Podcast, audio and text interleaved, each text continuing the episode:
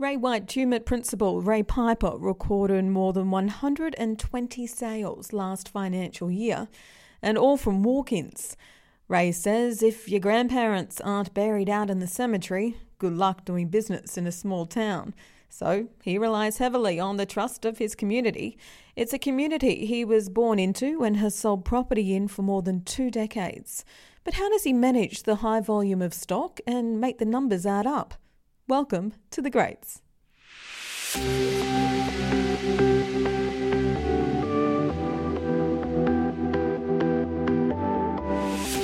will share a common bond, being part of something that started over 116 years ago in the humblest of beginnings. United by a set of family values that have been unchanged since 1902, that separates us from everybody else. Ray would be proud of what we've done. We've become a big company.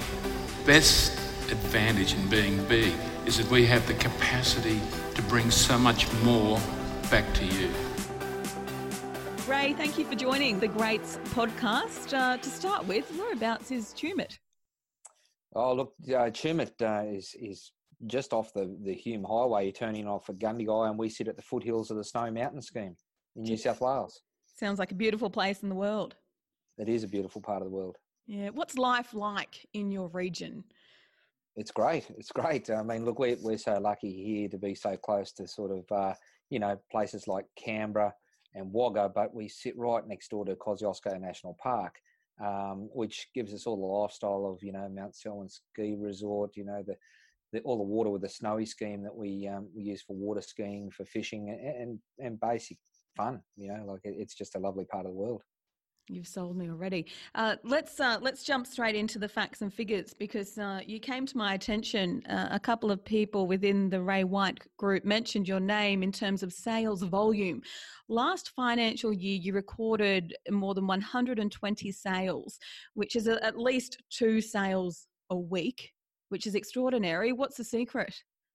Oh, look, I don't think there's any secret. I think it just means that when you uh, when you you supposed to be at work, you turn up and you go to work, let's say. And uh, I guess from the minute where you step foot in the office, uh, the phones start ringing, people start walking through the door, and it's uh, and it's all about just servicing uh, those people appropriately and uh, and uh, just doing what we're supposed to do, just the simple things.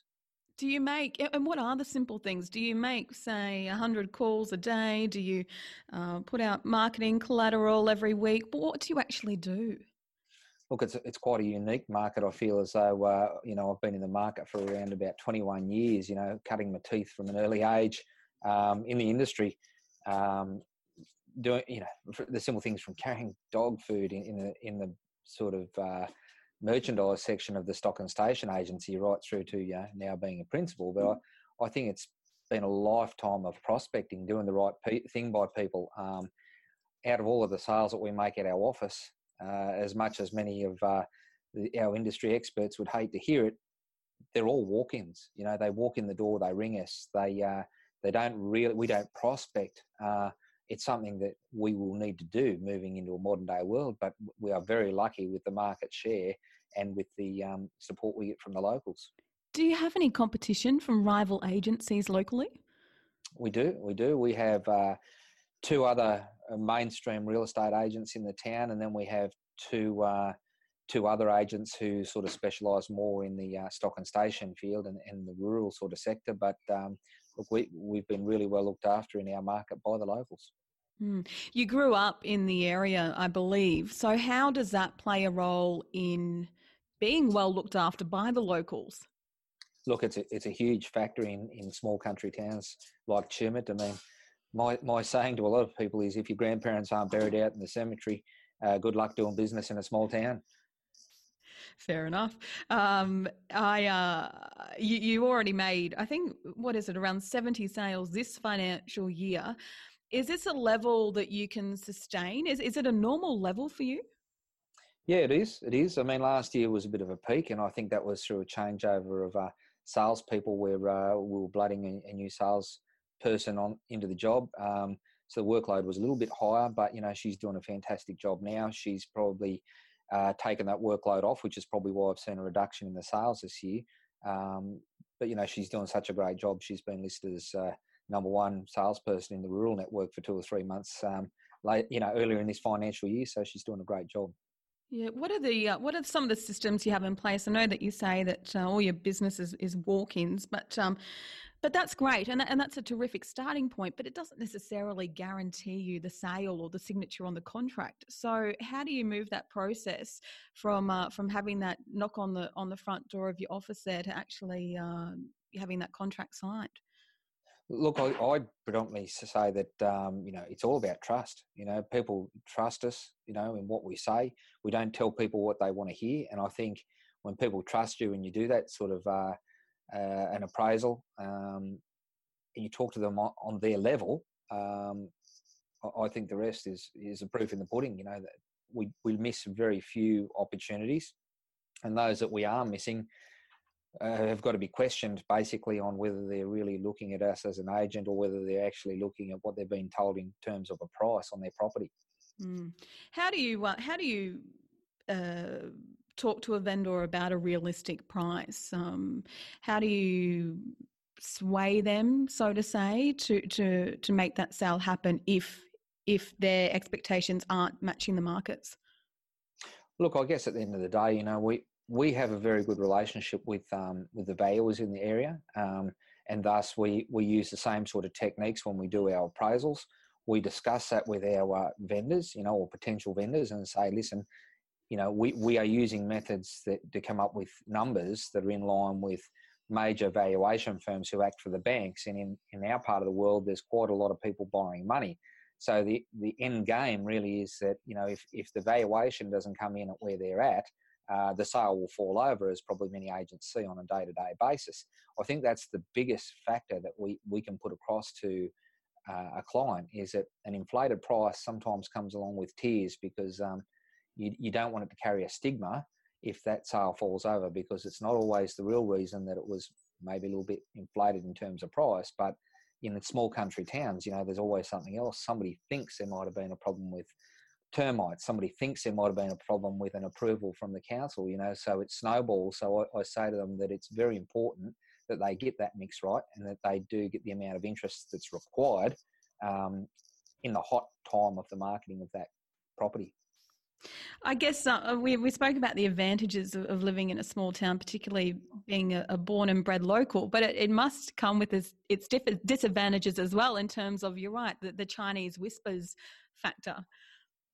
Yeah, it, it certainly is. And, you know, the smaller the town, the worse that probably is.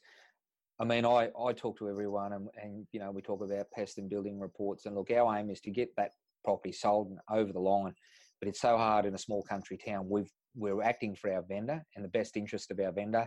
But more often than not, the people we're selling it to are people that we run into in the street on a daily basis. So you really have to do the right thing by everyone. And I think that's part of our success is that when you do the right thing by everyone, you haven't got wire getting tangled around your legs. Yeah, absolutely. You won't have anyone coming up up to you on the street and uh, and uh, and hitting you from behind or anything like that. That's right. Yeah. What type of stock do you sell, Ray? Oh, we have cross section. I think once again that comes hand in hand with living in the sort of uh, part of the world we are, or, or, in a small country town where we cross everything from a from a unit um, to a commercial um, shop in town here to an industrial shed out the road um, to a broadacre farm here. You know, like um, it's cattle country around our part of the world. I mean, we'll sell a pine plantation if it comes up. You know, whatever it takes, whatever comes under our nose, we'll certainly uh, give it a shot. And I think we've, um, with the experience that we've had over the years, I think we're in a pretty good position to understand a real broad cross section of the markets um, that that are under our nose. Mm. And with the volume that you are selling, do you rely on your team or how do you how do you manage your sales do you walk in do you secure the you know do you get the form 6 and do you secure the uh, the client and then leave it to your team to do the opens etc or how does that work no definitely uh, look when we when we sign a client up um, look i've got we've now got a, a, third agent that's just started with us this financial year um, so we have a great little ta- team the three of us selling um, we don't um, specify who owns a, a listing. It, we all, we're all locals. We all know much the same people around here. Um, so when someone walks in, we want to see the opportunity to sell the property for the vendor. It's not about what we can personally make. It's all about making sure that our vendors looked after and they're receiving the, the best price. So, so by offering it out to everyone, we everyone gets the same amount of commission. Everyone gets the same for listing or selling. Um, and basically, look, we we will do open homes and things appropriately. Ninety percent of the time ourselves. Um, I have started a, a, PA just this year because the workload was getting a little bit higher, and um, and she's been good. She's only done one open home for us so far, but you know that that's where I can see some advantages. You know, with freeing up some time. Yeah. What what advice do you have to agents who are struggling to make one sale, let alone 120? Look, I, I believe it's a numbers game. You know, we, you really got to get people through the door. You're not always going to get one, you know, but I think, you know, if you've got a certain percentage chance of getting one, then you need to knock as many numbers over as you can in terms of appraisals or, or people walking through the door uh, to, to achieve that number. So, you know, I just continually say to my staff, it's a numbers game. And as you're making a sale, you know, you, you know, it's banked, move on to the next one, you know, and just keep them coming in and eventually it will start to steamroll. And I think that's what we're sort of seeing now is that we have a consistent number of sales passing across the board uh, at any one stage, and um, you know we we just continue to to log them in and keep going. Yeah, it sounds like um, a case of perseverance, and uh, and as you said when we chatted off air the other day, um, you know those those runs on the board that you racked up early are now starting to to pay off. Yeah, absolutely. I mean, look, one thing that that really stands out, you know, being part of this group. I mean, I know that um, Ray White's big on servicing their clients appropriately, and and it's probably something that we do struggle a bit with the numbers that we we carry. Um, if we were to ring every vendor twice a week um, with the number of listings that we carry, we'd have very little time for selling. You know, and when somebody walks through the door with a list of seven or eight properties to look at because because Dad said, "Oh, we should look at everything before we buy," you know, you sort of almost go, "Oh my God," you know, it, it's extremely hard with the number of listings we've got and and the small number of salespeople because we're in a uh, the, financial situation in terms of the money that's being asked. For I think our median house price is two hundred and fifty six or two hundred sixty thousand. So the commission is quite low in, in our sector. So we can't put on extra staff because the numbers just simply aren't going to work. Um, it really is head down, you know, bum up and just keep going all day to make the numbers come across the board. Yeah, right. Um, you kickstarted your career uh, more than 20 years ago, back in, in 1997. How do you sell, or how did you rather, sell property differently back then?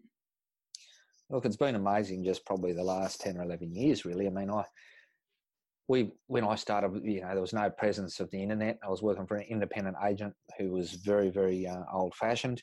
So the internet wasn't part of the, um, the regime that we used. Once again, it was walk-in sort of um, relationships. Uh, relationships when it comes to um, you know the listings. Uh, I was based in Adelong for many years, which is a small town with uh, 900 people in it. You know, it was a great spot for a young bloke to sort of cut his teeth and learn all about the industry. Um, but it was all about the relationships that we made. You know, the simple things. You know, being being at a cattle sale. You know, and, and unloading the, the stock. You know, and, and meeting the farmers and and servicing their needs from that stock and station point of view, right down to you know being part of the community, playing football, uh, you know, in in the community, and you know, my boss used to support a lot of uh, sporting and non-sporting organi- you know, charities. Um, it's just been part of the town that, that that's really sort of helped there. Yeah. Um, what do you think is the biggest challenge you face nowadays in, in 2019 and moving forward? Look, I, I think you know that um, competition. I, I, guess, particularly from the internet um, side of things, is always a concern. I think the um, qualifications area. I mean, really needs to be protected. I think so that people can't enter into the marketplace and just uh, become an overnight expert. Um, I think you know, with with twenty odd years of experience behind uh, myself, or, or, I'm sure there's plenty of other people in the industry um, that feel the same. That it's very disappointing when people blow into a town and become an overnight um, expert, and um, you know they're they're forever trying to sort of chop you down. Um, but once again, you know, it's just about perseverance. Yeah. Uh, if, if anyone wants to have a yarn with you, Ray, or, or, ask you a question, where can they find you? Just jump on the oh, website, or yeah, jump on the website. I'm on the website there, or contact contact us here at Ray White Tumut. Um, yeah, always happy to have a yarn. It's um, I do the same. You know, I'm very lucky with the people that have been um, very good to me. You know, from other offices within the network, and it's great to sit down and have a chat to some of them and share you know some of their experiences and techniques. I mean, it's a it's a real cross section, and you know, you go to training anywhere with this organisation, and you'll always pick up something from a fellow colleague. Mm. Well, congratulations! You you were Chairman's Elite 2017 18, Elite Performer 2018 19 currently. Uh, I know you're busy, so I will let you go. Uh, you've got plenty of stock to manage, uh, but thank you for joining the greats. Thanks very much. Appreciate it.